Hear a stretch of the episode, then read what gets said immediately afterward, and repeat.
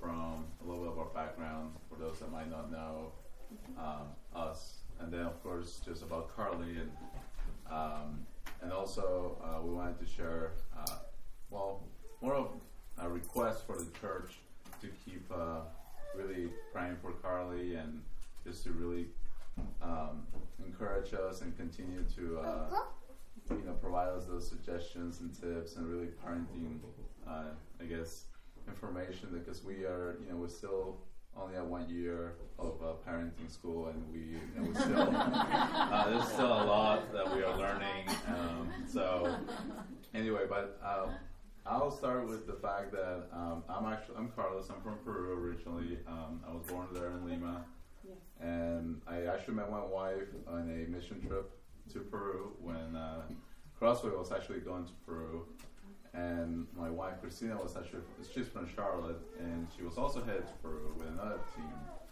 Uh, thankfully, uh, this was of course the Lord's um, will, as that we all both of, two of us met in the plane and we came from different backgrounds and we came from different cities. You know, she's coming from Raleigh, she's coming from Charlotte, but uh, I guess it was just um, something that you know I never thought I would meet my wife in an airplane. Uh, that's sort of the last place I would imagine to do that, but I think the Lord really uh, made it possible for us to come together and sit together at the same uh, row and and from there, you know, we just start talking, and you know, we really just um, knew. I think at that point that we were meant to stay together. We were meant to be together, um, and that we were going to do great things um, in life. And you know, from there, we basically, um, you know, became friends. You know, we started courting and then we got married. uh, and then we decided to wait a little bit longer before we uh, we had Carly. We had a little, little goals in our lives that we wanted to complete, like finishing college, being able to have stable jobs. Um, and then after we had done everything else we wanted to do, like travel as well, we felt that God wanted us to expand our lives, uh, expand our family, and um, Carly came along. Mm. Um, and it was really a blessing for us because um, we, we, just Carly has been just everything that we. I, I, don't know. I just don't know how to describe it. She's just everything we ever wanted uh, as, a, as, a, child, and she just makes our lives very joyful. Um, and it's just great to see like uh, just how much there is of us in her. You know, little features and not just physically, but also in her personality and so forth. And of course, she's also developing her own personality. Uh, but but yeah, that's just a little bit about Carly and about us, where we came from. Uh, so, you want to share anything? Well, we just wanted to like thank you guys because you guys have really helped us over the last year and beyond that, like by loving our little family and giving us advice and buying us clothes, oh. Carol, wherever you are. yeah. So, um, mm-hmm. I think Mary asked us to share just a little bit about like what parenting has taught us, which is like nothing. we feel like we're learning everything day by day, but we just, um, I think we shared like right after Carly was born that you know God was teaching us things through her, you know, about His His love for us and. Um, you know we're really we're just experiencing God's love mm-hmm. in a new to, a new way that we've mm-hmm. never experienced before. Um, mm-hmm. So we're just we wanted to have her dedicated here because um, you guys are like you know our family and we really feel like you're a big part of this journey that we're on. And it helps to have people who have just had babies walk alongside us and give us advice and things. So we just wanted to say thank you. We're not trying to monopolize baby dedication thing, but we just wanted to share our appreciation and just ask for continued prayers and help mm-hmm. because we definitely need it because we don't really know what we're doing. but we do know that we want to raise her to be a strong woman of Christ who follows him and glorifies him and everything she does. And so mm-hmm. we need your help. Mm-hmm. So thank you. Mm-hmm. Yeah, I think that's it. Yeah. So thank you. Um, Randy, I'll stay up here. You're, you're, gonna, you're gonna stay up here. So let me let me ask. Would the Sneeds come up, and would the Kims come up, and Phoebe? Phoebe, can you bring Andre up? Here. Yeah. Don't Yeah. touch that though. If, if we don't look well practiced on this, it's because we're not. But we're uh, God has God has certainly blessed us. Y'all make room for Phoebe. Ronnie, you want to come too? So you can see some some of our children have grown a little older than uh, than one, but uh, it's just a delight to us. Now, Carlos Casita passed out some cards Yes. Yes. with verses. some scriptures. Carol, do you have one? You have a verse? Come on, a little closer. And we'd just like to read these, and then we're going to have a, a commitment statement, and then we'll pray. Carlos, why don't you go first? Okay. Uh, this comes from Jeremiah uh, chapter 1, verse 5. Before I formed you in the womb, I knew you. Before you were born, I set you apart. I appointed you as a prophet to the nations. And the next one comes from Jeremiah 29 11. For I know the plans I have for you, declares the Lord. Plans to prosper you and not to harm you. Plans to give you hope and a future. Psalm 127, verse 3. Children are a heritage from the Lord, offspring a reward from Him. Proverbs 22 6. Start children off in the way they should go, and even when they're old, they will not turn from it. Proverbs 1 8 and 9. Listen, my son, listen, my daughter, to your father's instruction, and do not forsake your mother's teaching. They are a garland to grace your head and a chain to adorn your neck. and Deuteronomy 6, 4 through 7. Hear, O Israel, the Lord our God, the Lord is one. You shall love the Lord your God with all your heart, and with all your soul, and with all your might. And these words that I command you today shall be on your heart. You shall teach them diligently to your children, and shall talk of them when you sit in your house, and when you walk by the way, and when you lie down, and when you rise. We thank the Lord for his revelation truth to us, even in the raising of children. Father, we give you all the praise. Now, are there any other of you parents that would like to share something before we? Phoebe, would you like to share? Uh, we come from uh, far away in Taiwan, and all our relatives and friends are there. And uh, my husband and I are only uh, Andre's relative. And uh, I, I don't know uh, uh, if uh, when he grow up or um, and who can take care of him. But I think Lord is everywhere. So uh, I believe that uh, Lord can take care of him no matter um, uh, no matter where he go, and no matter what he will do. And thanks God. Amen. Thank you, Phoebe. Sang Young or Suki, would you like to share something?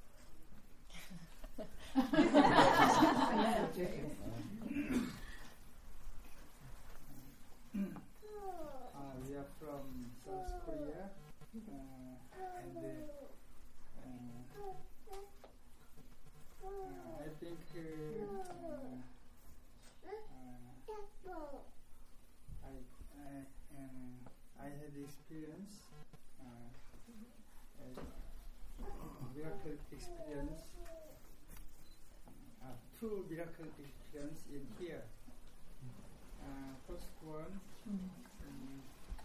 Um, I uh, I have a, uh new family, uh, like church family. Uh, second one, mm, I have uh. Uh, I, did, I didn't expect uh, all, the, all all of this God is blessed. before before I went to United States. I, al- I always thank you, all of you, and God bless you. Thank you.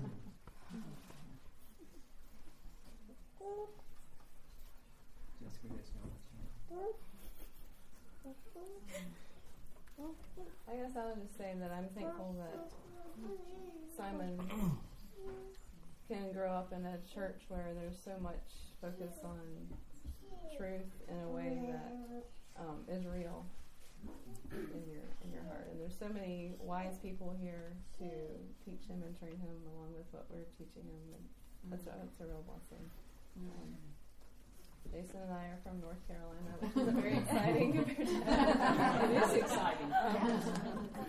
we're, um, we're just grateful to have the family that we do have so close by, um, especially when you see others who don't have family close by. It really shows you how much of a blessing that is.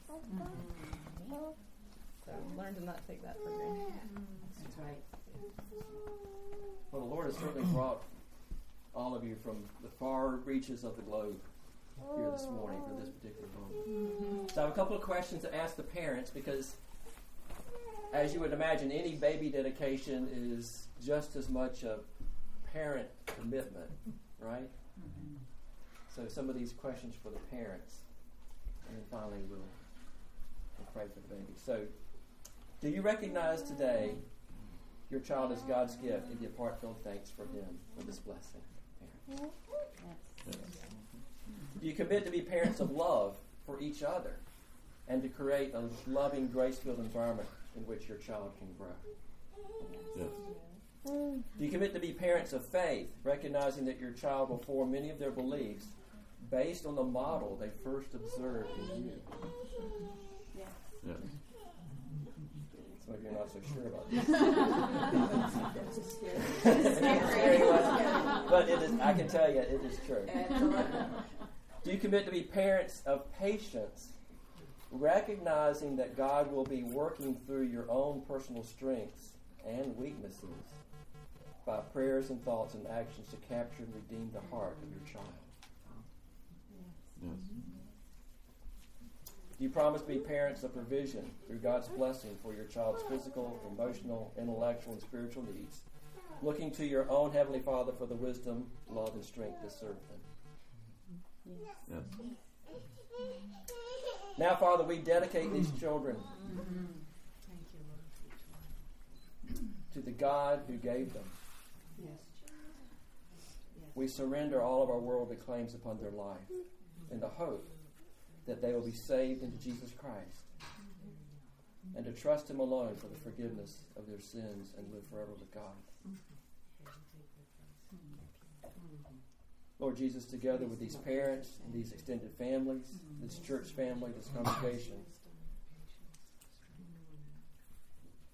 we dedicate these children to you, God, in the hope that you will be their God forever and that they will wholly belong to you forever.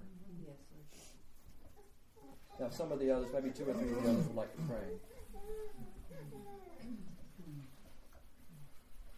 Lord, we thank you that for each one of these precious children, that you have known them before they were even born. That you knit them in the womb and that you have uh, destiny for each one. I pray that you would reveal yourself to Carly and Simon and Esther and Andre at a young age. Yes. Making yourself real to them. Mm-hmm. That they will come to faith in Jesus That's right. Mm-hmm. as a young child. And they will mm-hmm. grow to love you and know you and will take their place uh, in your kingdom purposes. We commit them to you.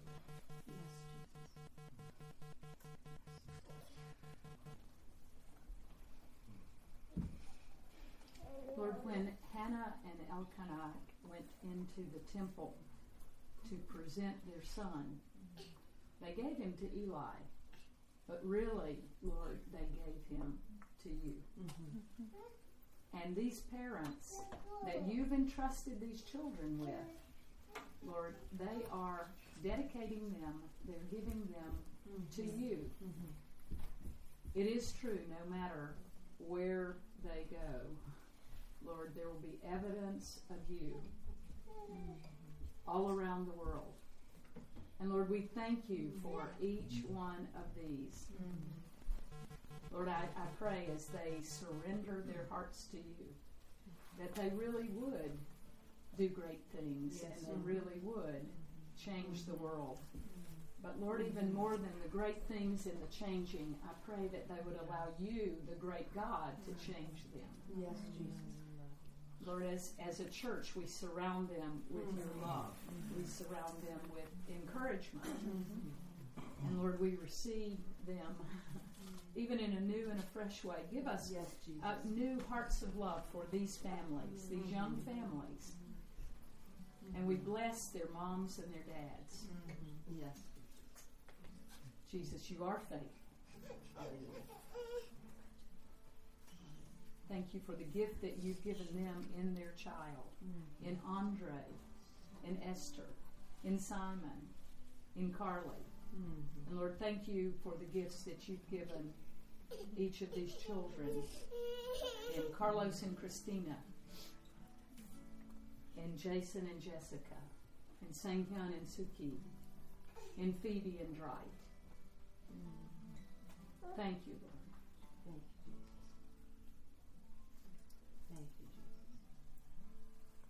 If y'all to turn to page 11, we're going to sing this song as unto the Lord. But, um, you guys can hang on just one more minute. It's um, Yahweh, Yahweh.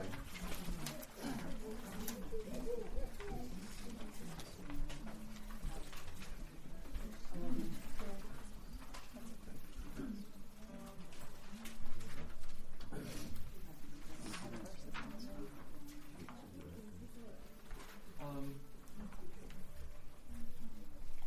yeah.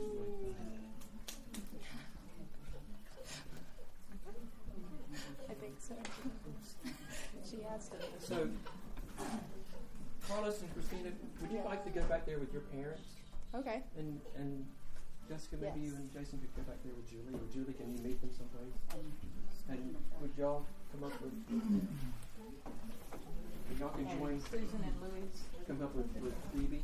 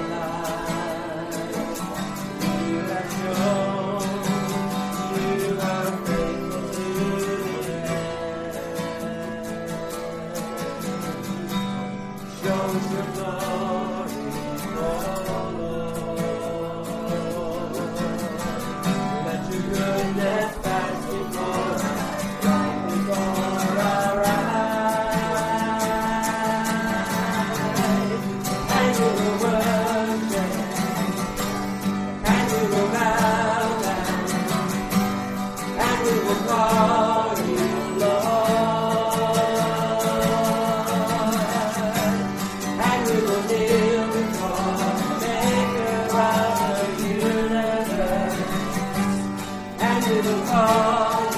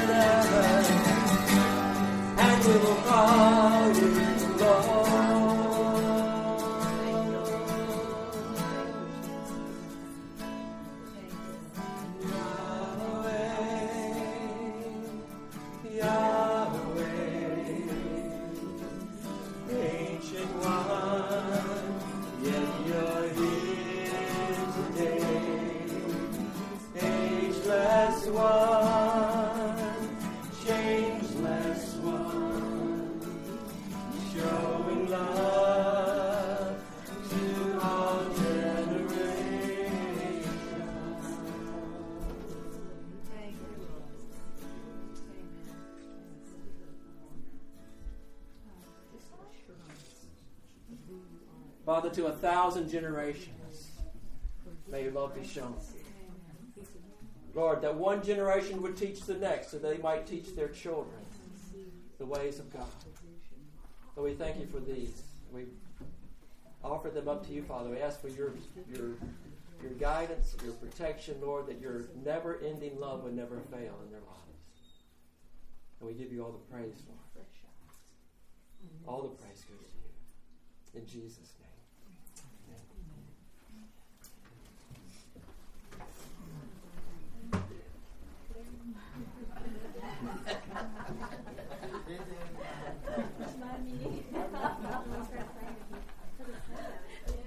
and to um, to make a memory, we Mary has prepared these uh, certificates of this this memorial that's been built here this morning. So we'd like to pass these out to Carly. Carly Christina Salinas.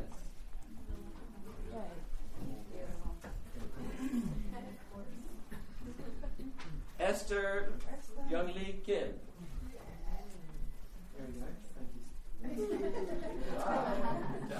And y'all will need to sign this. Simon James Sneed.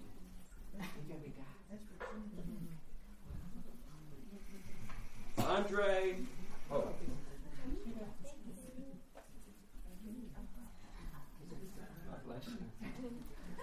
Well, we're making memories. Okay. okay. So, church, it's our turn. Church, do you commit to come alongside these parents and these children to raise them up in the fear and admonition of the Lord? If so, say, I do. I do. I do. Amen. Father, we ask your blessing upon this commitment. In Jesus' name. Now, if you will with me, we're going to transition to family, what God's doing here, to, to the Far East. We're going to ask Maria to come, share a little bit about her ministry there in China. Susan, maybe you'll introduce Maria for us. Oh, gosh.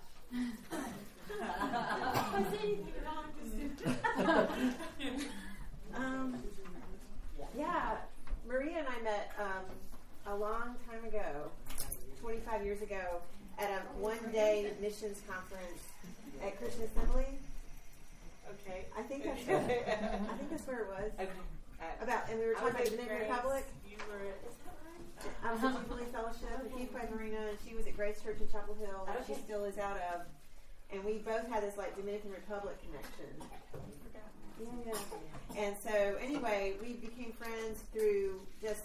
I I started going to the singles group at Grace Church for about four years, and uh, got to know Maria and some other people there at Grace Church. And um, at one point, uh, Maria was in China, I was in China, and two more of our friends uh, were in China. We have this little photograph. I have it somewhere. The four of us in Beijing, and what is just just the, the serendipity of God, how He arranges things, um, just amazing. So anyway, um, of the four of us, uh, she's still in China, and um, God put on her heart uh, a long time ago um, that uh, children without parents didn't need to grow up in an orphanage. They needed to grow up in a home where they could feel the um, amazing impact and effects of family long before God gave them their forever family. and that's what you're going to hear about today. And it's, um, I got to witness it firsthand in 2012 with my niece, and you guys really supported us on that. And so it's my great pleasure to welcome and to introduce Maria Sell.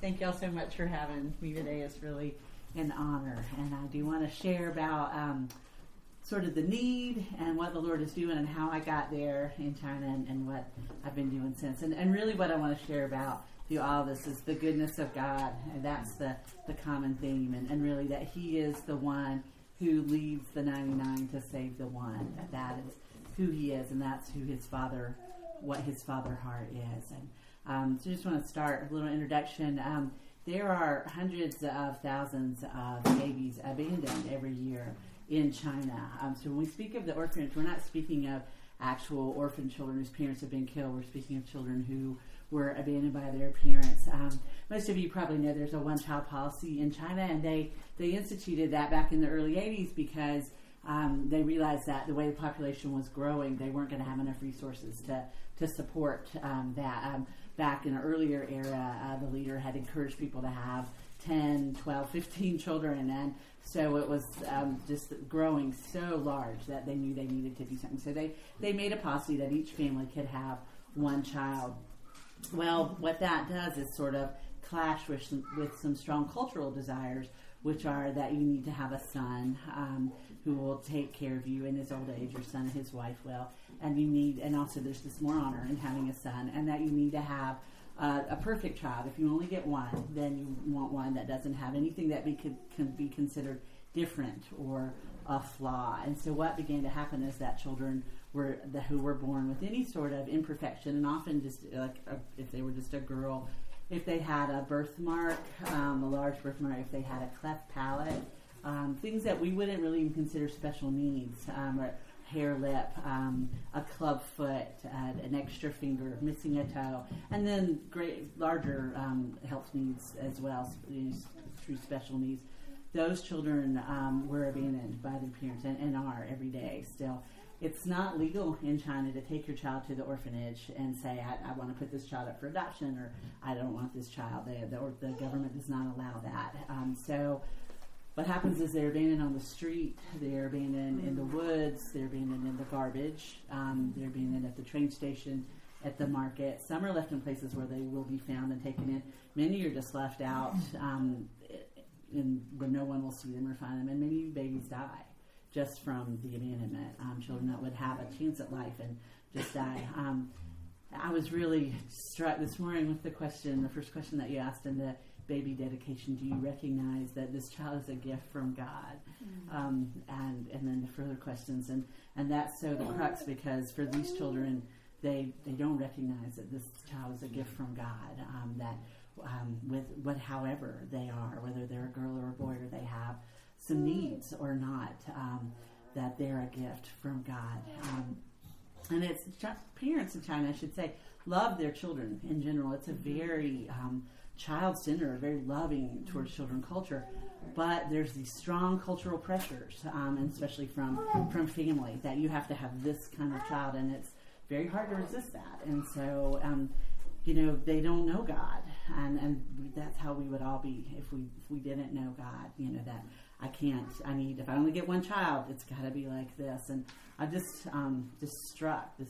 And just I'm going with the story, but just struck with how glad I am that God doesn't look at us that way. You know mm-hmm. that that He doesn't look at our our physical imperfections, our spiritual imperfections, our emotional, our mental imperfections, all the flaws and faults that we have, and look and say, well, that one's too much trouble. I can't afford that one. Mm. Oh, no, that one's going to give me a lot of grief. You know, I don't, I don't want that because I would have never made it into the kingdom if he does. I'm so just grateful that he adopts every one of us into his family um, by, you know, the, the precious sacrifice of his son Jesus because he loves every life that he's created. Um, so these children are abandoned and they're the ones who survive are taken into the orphanages. Unfortunately, that's not always the, the great salvation that you would hope that it would be. Um, the orf- all the orphanages in China are government run, and so they're not charitable works. They're not sort of started by people who wanted to help rescue children. It's just kind of a something that they have to do because of this problem of these children, and so they're government run. It's a government job. It's just people just take it because it's a good government job, and people there don't have a real sort of um, care for these children or a, a thought belief that they're precious. Um, and they don't really understand much about how to take care of, of children, and so or hygiene or, or that kind of thing. Um, so they're often just well, many children die in the orphanage, and um, the ones who survive are the strong ones, and the, all the children are just left when they're babies, just in cribs, just laying there. Often, sometimes two or three to a crib, and they're often their hands are sometimes tied to the side of the crib um, just to keep them getting in trouble when they're fed, a bottle is stuck in the crib and, and propped up, so they're never picked up. They're not, you know, held or um, talked to or any of those things that um, that children need, you know, so very much. Um, so that that's the sort of the situation there. Um, well, I was just a preschool teacher in Durham, um, just working at a really good um, full day preschool that I loved, and uh, had the the toddler class or the one and two year olds, and uh, was just doing that, going to Grace Church, you know, um, happy. But I began to have um, some families in my school who had adopted from China, and they'd gotten little girls, um, young little girls, and through that they started telling me um, about the situation in China. And I saw some of these babies right after they were adopted, with families that adopted a second one. And I would see a, a one year old who couldn't sit up, who couldn't hold her head up, who didn't know how to use her hands, literally didn't know how to pick things up with her hands or pick up food and put it in her mouth because her hands had been tied the whole time, who never smiled, had what we call flat affect um, because they've never been interacted with or smiled at or any of those things. And, and just saw that this is what was yeah this was the state of these children. And i saw the change in them mm-hmm. when they got in a family when they got um, in a situation where they were loved and cherished and they were in a stimulating environment. And you know here we were at the preschool that i worked at you know it was um, a really good school. Most of the parents there were doctors at Duke or professors at Duke or you know that kind of thing. And so these children really had everything, you know. And, and we were making lesson plans for them every week, you know, for for one year olds, you know, for their fine motor development, their gross motor development, their language development. We took it all very seriously. And when the Lord started doing this, it's working in my heart, you know, that yeah, this is fine and good what you're doing, but there are warehouses full of beautiful babies just laying there, rot, dying or just in such delay and neglect um, over there, there that he loves so much mm-hmm. that each one of those lives is so precious to him. He doesn't look at it as this, you know, just oh, those children in China. That each life is a life that he created and that's mm-hmm. so precious to him, and, and that could be different. That this is a solvable problem you know, in its, its way that it didn't have to be like that for these children. And, and so he began to really work in my heart that, that I could go, that this is a way I can make a difference. This is something that, a, a need that I kind of know how to meet, you know, just through my training and education. Like this is, as I, I can provide love and stimulation and, and care for babies. I know how to do that. And, and so he began really working me um, to want to go to China. This was back, well, when I went, it was the year 2000, so I've been in China 14 years now, and um, it's not easy actually to get to go and do this kind of work in China because um, they don't want foreigners coming in and working in the orphanages. And the reason is is that in the mid '90s, um, the BBC in Britain um, they did a hidden camera um, news program expose kind of documentary where they went in with hidden cameras to some of the orphanages and they captured a practice that's called the dying rooms. And this was common in Chinese orphanages where um, this is brutal. Um, sorry that they would put certain babies just in a room and lock the door, and no one was allowed to go in until those mm-hmm. children had died. Um, that they were just not fed until they starved to death, and that was just a way of kind of reducing the numbers in the, the orphanages. Mm-hmm. Um, and this was common Cameron, so there was a big uproar about it, and so China was very didn't want to let any foreigners come in anymore because they didn't want more shame brought on the country. It was seen as a real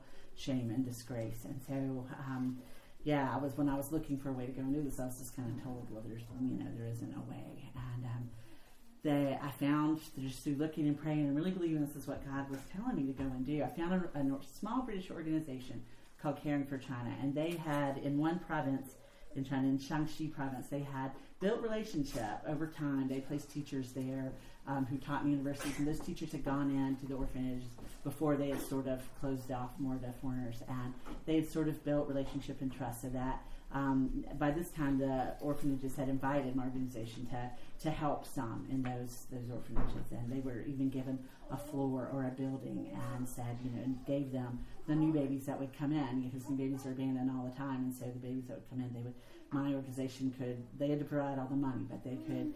Um, hire local workers and try to create a good environment and get you know give health care and medical care and good feeding and food and that sort of thing to those children to survive and so that's um, what I started, what I started doing um, 14 years ago. And just a quick story from that time. Um, I remember one morning, and it was in February. Um, there, a, a lady from the main welfare center part came up, so they bring the babies to us. The babies are brought to them, and then they bring them to us.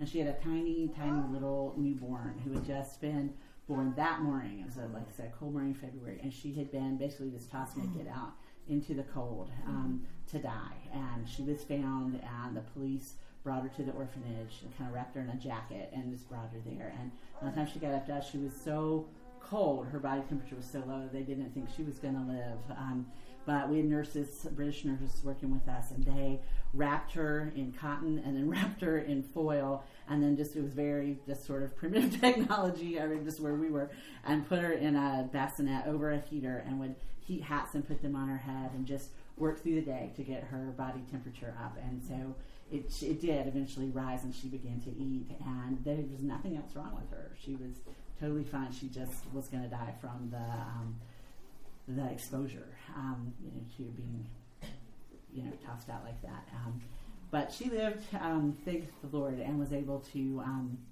be adopted and live somewhere in America now, adopted overseas. So just to give a, a picture sort of of that. And, and, so I did that for a few years and then realized um, I didn't speak any Chinese. And so that I felt a call long term to do this. And so I studied Chinese for a couple of years so I'd be able to be more effective in what I wanted to do. And, and what Lord began to put on my heart was, as, as Susan said, that. Um, that yeah, more children through what we were doing were being able to get good physical care um, and, and survive, but there was still so much that that they needed that they weren't getting. You know, you think of everything that happens in the early years of life, all the brain um, development that's happening then, all the, the things they're learning, all the um, attachment that's going on. And if babies, if children don't get a chance to attach with a loving adult in the early years of their life, they're very susceptible to something called reactive attachment disorder. And it means for the rest of their life, it's very difficult for them to form um, atta- good, loving attachments with people because they never sort of developed that ability early on. And so it's so vital that that children get what they were designed for, which is to be delighted in and to be mm-hmm. cherished and to be touched and to be talked to and and to be um, you know lovingly guided by someone who cares about them and. Um, and I also wanted to go. You know, there was a lot being done in the city I was in, and so Lord put on my heart to move to another city, still through that organization, and um, start a baby home there where um, instead of growing up in the orphanage, they could live with me. Now, the way adoptions work in China is that the government controls all that. There's a central office in Beijing, it's called CCAA, and all the orphanages in the country send the paperwork to the children they consider adoptable into that office, and then those children are then, there are very few adoptions within China. Um, it's still a lot of stigma, and they only get one child. And so they most of the adoptions happen internationally overseas, and it takes a long time. It, now these days, it's it's taken you know two or three years often um, for the children. So like the weak children aren't going to even survive till that point, and, and if they do, there's already so much that they they've missed out on. I mean, often still four, five, six year olds are are they're that old before they're being adopted, and and so are just growing up with so much neglect and, and deprivation, you know, up in, until then. And so this was a way to um, until they could get in families, or for ones who might never get in a family, that they could get that love and that care and that home that, that God so wants them to have. So I started. Um, well, it, took a long time to be allowed to start this, but I wanted to start something called the Bulrush Baby Home, and the doors initially were shut because I moved to a city where there didn't want to. It was more the further you get from Beijing, the harder it gets to do anything out of the box or new or different. And so they didn't want to do anything like this. They didn't want to work with a foreigner. But I just felt like the Lord had said, Yeah, do this. Wait, and I'll make it happen. Just stay and trust me and believe, and I'll make it happen. And So it took almost two years of me just waiting in that city and letting him build connections and um, sort of let that that happen. And then he brought someone who had the connections to basically go above the orphanage's head and get permission for me to start taking children out. And it was just starting with two, two babies, but getting them out of the orphanage and, and into my home. And then now I usually have about five um, at a time because I'm doing pretty much all the, the primary care myself of, of very little ones. So I have a little um, Chinese help that I hire, but I, I do most of the hands-on care. Um, I want to tell you about Polly, um, one of the, uh, she was the third child that I got. When I got Polly, um, when there's a lady, the lady who is my contact with the orphanage, she's not part of the orphanage, but she's the one who's allowed to go in and, and bring children out. She walked in, and usually we sort of get a baby that's between three and six months old. And she walked in, and I thought, oh, she decided to get um, a newborn this time. Okay. And she looked at me, the, Mrs. J did, and she was crying, and she said, she's eight months old.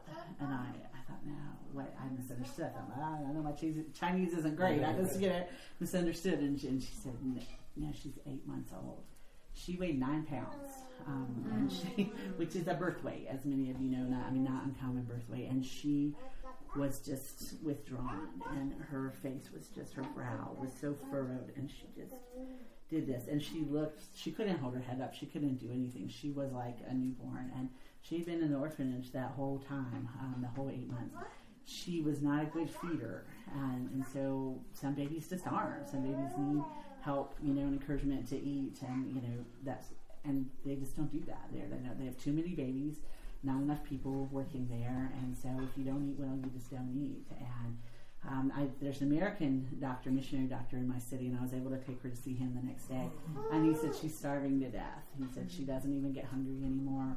She's just gonna, she's just starving to death, and, and she's going to um, if you don't get this, you know, if you're not able to get this turned around. And I was terrified, actually. Um, I don't have medical background or experience. You know, it was just okay, Lord, what do, what do we do? How do I get this baby to eat? And, and was just pray over her constantly when I would feed her and just squeeze milk mm-hmm. into her, just, you know, just to, to get it in her until she gradually started getting hungry again and started wanting to eat. And then she kind of became this butterball, really, you know, just fat and chubby little baby, but still so behind. And we later learned that she also, because of the malnutrition, had developed hypothyroidism and so that created even further delays in her development. And so, so grateful to the Lord for saving her life.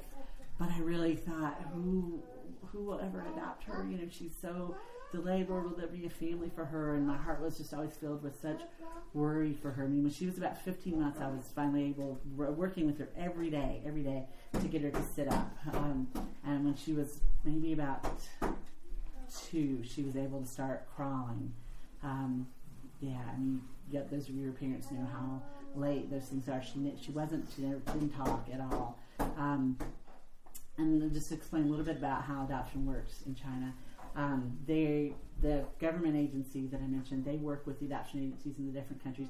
They just assign children to families. So you get assigned this child and then decide do you want them or not. And that's what's called typically developing children or minor correctable special needs. So uh, a hare lip, cleft palate, um, those kinds of things, cleft clubfoot, those would be considered minor correctable. Things that we would barely even consider special needs. Um, but something, a child that has a more major special need, um, like a heart problem or more serious um, delays, unexplained delays, they go on what's called the waiting child list. And if they're going to be adopted, they have to be chosen, basically, by someone who's decided they're willing to try to take on you know someone with a larger special need and they can look at these lists and they can say and the pictures okay i'll, I'll to adopt that one or i want to find out more about this one can you have more tests done? And so you know nobody really wants a child with unexplained delays because they're afraid you know that they're never going to be able to take care of themselves or you know that kind of thing. And so i just prayed and prayed and prayed and, and lord would there be a family? And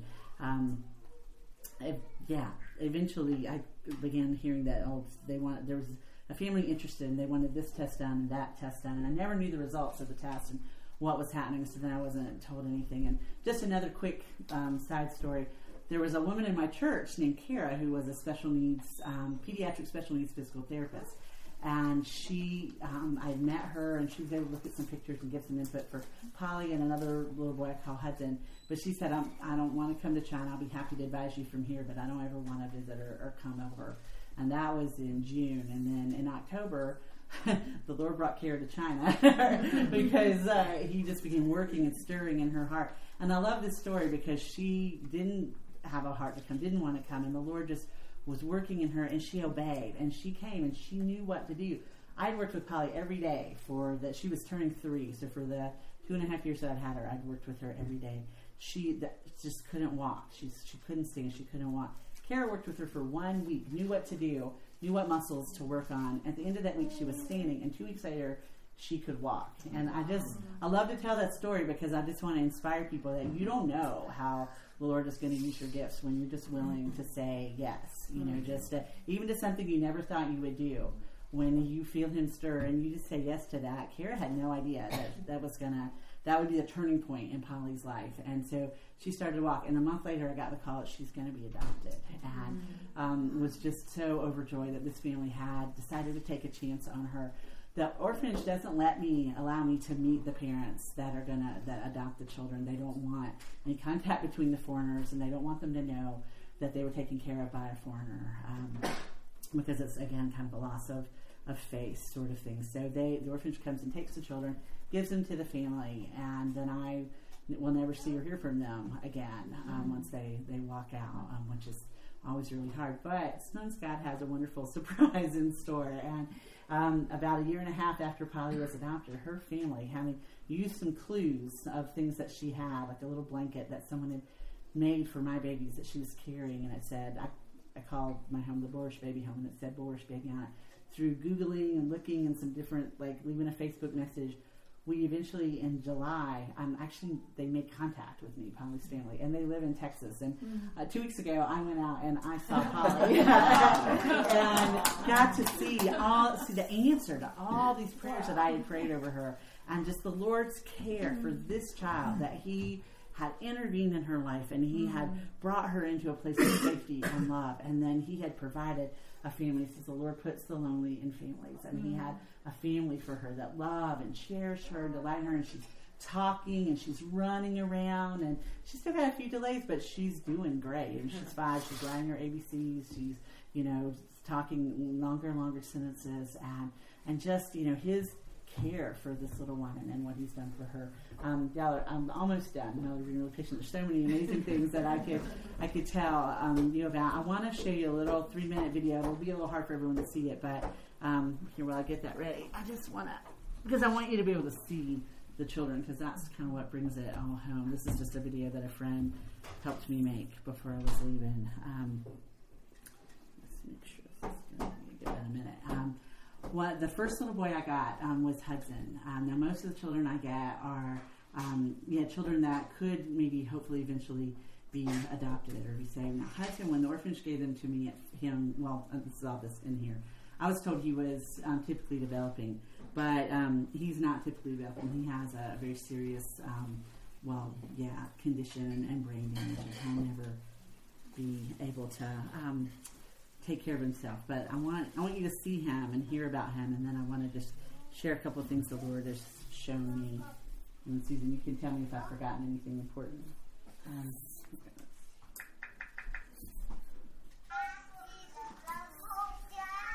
can you see that at all?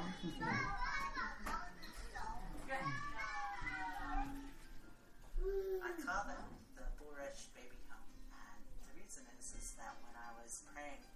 about what the name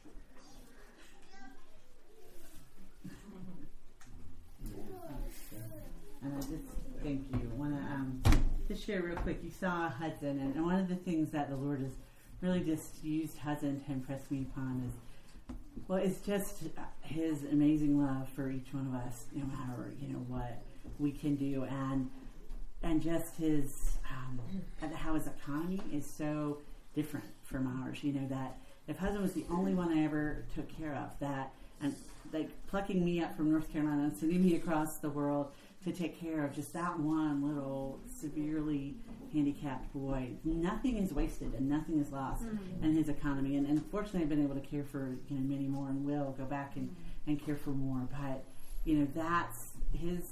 He sees things, and his economy is, is so different from the way we do, and um, he wants to pour love into each one. Just a, one quick story that I want to tell you, just about how God uses this also to reach all His people in China. He loves all His children, they're big and small. And um, I was had a, had a helper who was coming in um, a couple afternoons a week. She was a college student and um, helped me some in the afternoons with the babies. And we were playing with the children one day. Her name, English name, was Michelle. She spoke pretty good English, and she. Um, had I had told her, you know, that Maddie would be adopted overseas someday, would never know me, and that Hudson, you know, was always going to need care. But because the way the reasons for having children in China are so different, it just it was really hard for her to process that. So we're playing with the children, and she says, "It's so nice. When you are old, they will take care of you." so I'm like, okay, something's not getting through here because that, that is one of the main reasons to, to have children. There's it, so you will have someone to take care of you in your, your old age, and there's not so much a, a concept of of doing something for nothing or doing something for someone that you don't know of, of altruism and anyway so i was able to say you know michelle you know remember like now they won't take care of me. Maddie will live in another country. She'll never know i existed. And hudson he's not going to be able to be the breadwinner. You know he's going to always need someone to take care of him. And she said it's just so sad. And i said no it's not. I said, michelle i don't do this to get something back. I don't do it to get something in return. I do it just because i want to help them because I, I want to love them. I said, that's the way God's loved me. He's poured out His love into my life when I could do nothing for Him. There's nothing I could do for God. And yet He just loved me and, and poured His love into my life. And that's how I want to love them. And so she began asking over the next few months so many questions, really good, deep questions. And later, um, that year she gave her life to the Lord and, and became a Christian. And I was able to get her connected to a um, local Chinese house church where she was able to get into fellowship. And, and so one of the things by being there is just we're able to declare mm-hmm. this is who God is. This is mm-hmm. this is his heart. This is his father heart. And this is how he loves every person and child that he's created. And this is how he loves you. And so it gives opportunities to declare of his goodness and his glory and to see lives change that way too that's uh, that's really all I wanted to share with you today. Thanks so much for. Well, I hang on a did I forget any stories? You, Oh, there's. No. I've had the pleasure of having lunch with Maria every time she comes home for all these years, and I get I've, I've got a ton of stories. But I know I couldn't remember which ones you told me that's, o- that's specifically okay. to share. I'm That's we don't we could be here. I know. All right. You know. During lunch, people can. okay. Yes. Okay. Great. Yeah, and ask and ask some Ask questions. questions. Yeah. Thank But let me just get this straight. Okay. So you're from Durham. Yes, sir. You're working in a in a preschool. Yes, sir. Lord put in your heart to go to China That's right. Yes. and to be His servant there. Yeah. The and care work- for his. and to care for the babies there. Yes, so these sir. are babies that have been before after they're abandoned, before they're adopted. yes, that's right. And And yeah. you've had and you've had four or five. Yeah, I've had seven in my home now. Seven. Now I helped care for hundreds before that when I was just in Okay. the orphanages, but Okay. there in my home I've had seven. That's I've been doing that the last six years. Okay. And you're going to go. Here. You go back. Yes, sir. They were all adopted except Hudson um, this in the last few months. So it gave me an opportunity to come home and sort of do the things I need to do here. And um, friends are taking care of him, and then I'll go back in June and start getting children from the orphanage again. You know what? I, I think Hallmark, you know, the, the company Hallmark that makes the cards, and their byline is that when you want to send the very best, mm-hmm. you send the Hallmark card.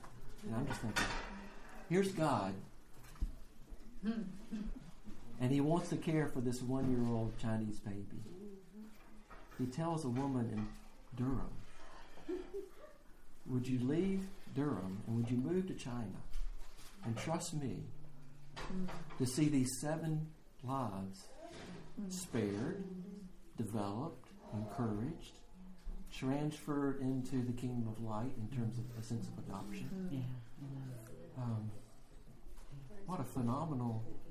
I mean, that part of your testimony is phenomenal story. but then to also see the investment into these children. Mm. So there's two things I think we need to do. One is to pray for you, and the other is for you to pray for us. Okay. Okay. Yeah. Um, you know, and some people, some of you may be wondering, well, God, what, what kind of, what kind of future do you have for me?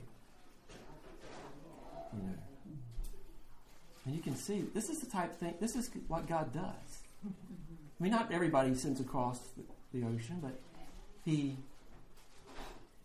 He. Did you ever dream when you were a little Never, kid never. that you were going to be doing this? Even when Susan went to China, I never ever thought I would be in China. I didn't have that vision yet or, or anything, and so that we both found ourselves so, there. So let me just, is there anybody here, with, just as she was talking, something leapt up and say, wow, Lord? You did that. Anybody? Any? Some? Yeah, I want you to pray for God's best for this this people in terms of answering God's call. And then I want somebody to come up and volunteer and pray for Maria. So would you pray? Yes, sir. And then then we'll pray. And then I've got one final song. That, Okay. Lord, I thank you for this uh, precious group of people. I thank you for how much they clearly love you and their hearts to serve you. Lord, I pray that, that you would ignite a spark in each one, Lord, in their hearts, that, that you have blessed them to be a blessing, Lord, that you have a, a purpose and a calling on their life in ways that you're going to use them that they can't even imagine right now in other people's lives. Lord, I pray that you would blow with your holy breath on those embers and that you would begin to give them dreams, that you would begin to give them visions, that you would begin to just ignite their imaginations with, with all that, that you can do and that when they hear you call they would say yes that, that you would give them ears to hear um, where you're leading them just somewhere that you want them to talk to that someplace you want them to go just um, the little divine appointments and the big ones Lord, that, that they would observe them they would attend to them they would recognize them when you bring them. And Lord that they would say yes I'll do that. I'll I'll, I'll risk. I'll sacrifice. I'll be a little uncomfortable and I'll, I'll do this because I believe that you're going to take this and multiply it, um, my little loaves and fishes, into something glorious for your kingdom. Lord, I pray for each one here that, that you do that and that, um, Lord, it would just be out of the, the relationship that each one has with you, that from that relationship, Lord, you would be sending them forth, sending them out. Pray all these things in Jesus' name. Thank you, mm-hmm. Volunteer to pray for Maria.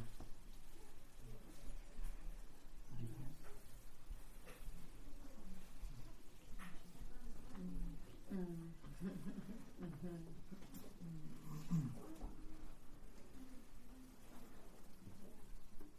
Jesus, I, uh, I just ask for your heart to be expressed even more through Maria. Lord, you're already doing a great expression of your heart through her. But I pray that your heart would be released even more through her. That's right. And I pray, Lord, that just as she has loved these children with a, a wonderful love, Lord, that she would experience the love of her Heavenly Father in the same precious ways and, even more than she has expressed to these children, that you would just renew her, refresh her, and give her your bounties, Lord, of love and of fulfillment, of the joy of the Lord. I pray for just a special release of the joy of the Lord that is beyond what she already has. Lord, I pray that your plans and purposes would multiply that they would multiply, and that what you have started, Lord, you would continue. But Lord, that you would multiply in your plans and purposes in our life. Thank you. In the name of Jesus.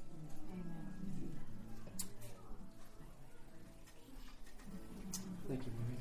there's a little information here about the work. if Thank anybody- Can I say something?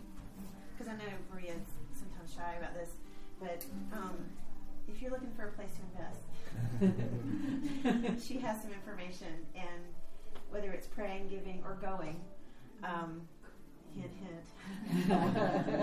um, it it's I mean you're, it's a major um, it's it's it's legitimate it's absolutely of God and um, you know so if God puts that on your heart um, she's got the information there and uh, you know Amen. God bless you guys Y'all turn to page 37. And Maria, you said something that really gripped me. When you said they would they would put the children in the dying room. I mean, can you imagine? And then I thought about Jesus. Um, I mean, the cross was much worse than the dying. But they put him there to die. And uh, I, w- I just wanted us to turn our gaze back to the Lord before we uh, said the final amen. The one who gave his life for us that we might love like this, that we might forgive governments for the things that they do, pray for their change. We might pray for those who would adopt and give a young person a chance for life. Page 37, it's Man of Sorrows.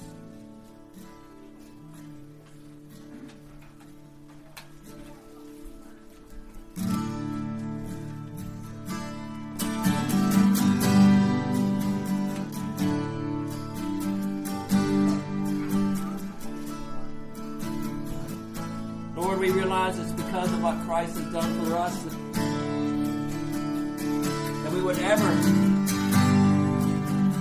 do something like Maria has done.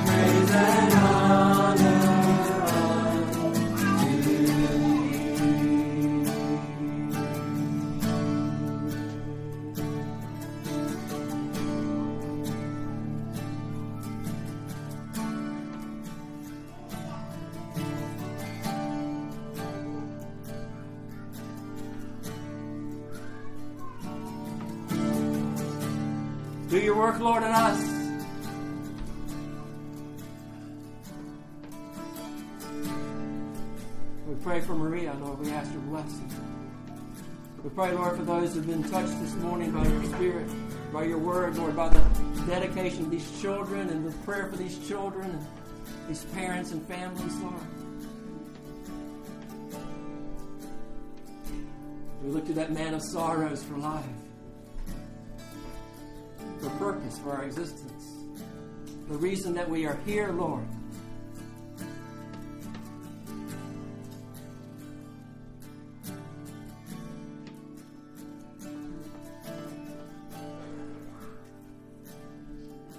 And Father, how could we meet this morning and not pray for you to stop the Holocaust of children? Millions millions.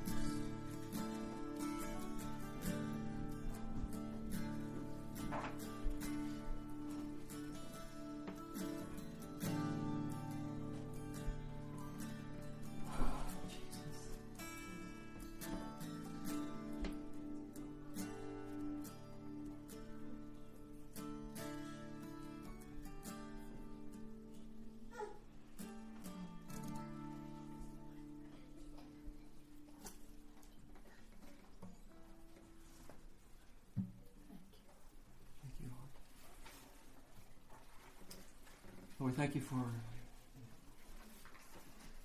entering our lives. And pray, Father, for you to reach out for the lost and the lonely, for the deprived. Use us as you will, Father, to reach your children wherever they might be and bring them into the, to the family where they might be engaged with and cherished and delighted in. Lord, we all need to be cherished and delighted in. That's why we were made, Lord, that you might delight in us and rejoice over us. Lord, let us be an extension of your delight and your rejoicing to the lives of other children. Hallelujah. Hallelujah. Well, we all feel like crying sometimes. Lord, would you hear our these cries? Answer the cries and the needs of, of your children wherever they might be. We pray this together in Jesus' name.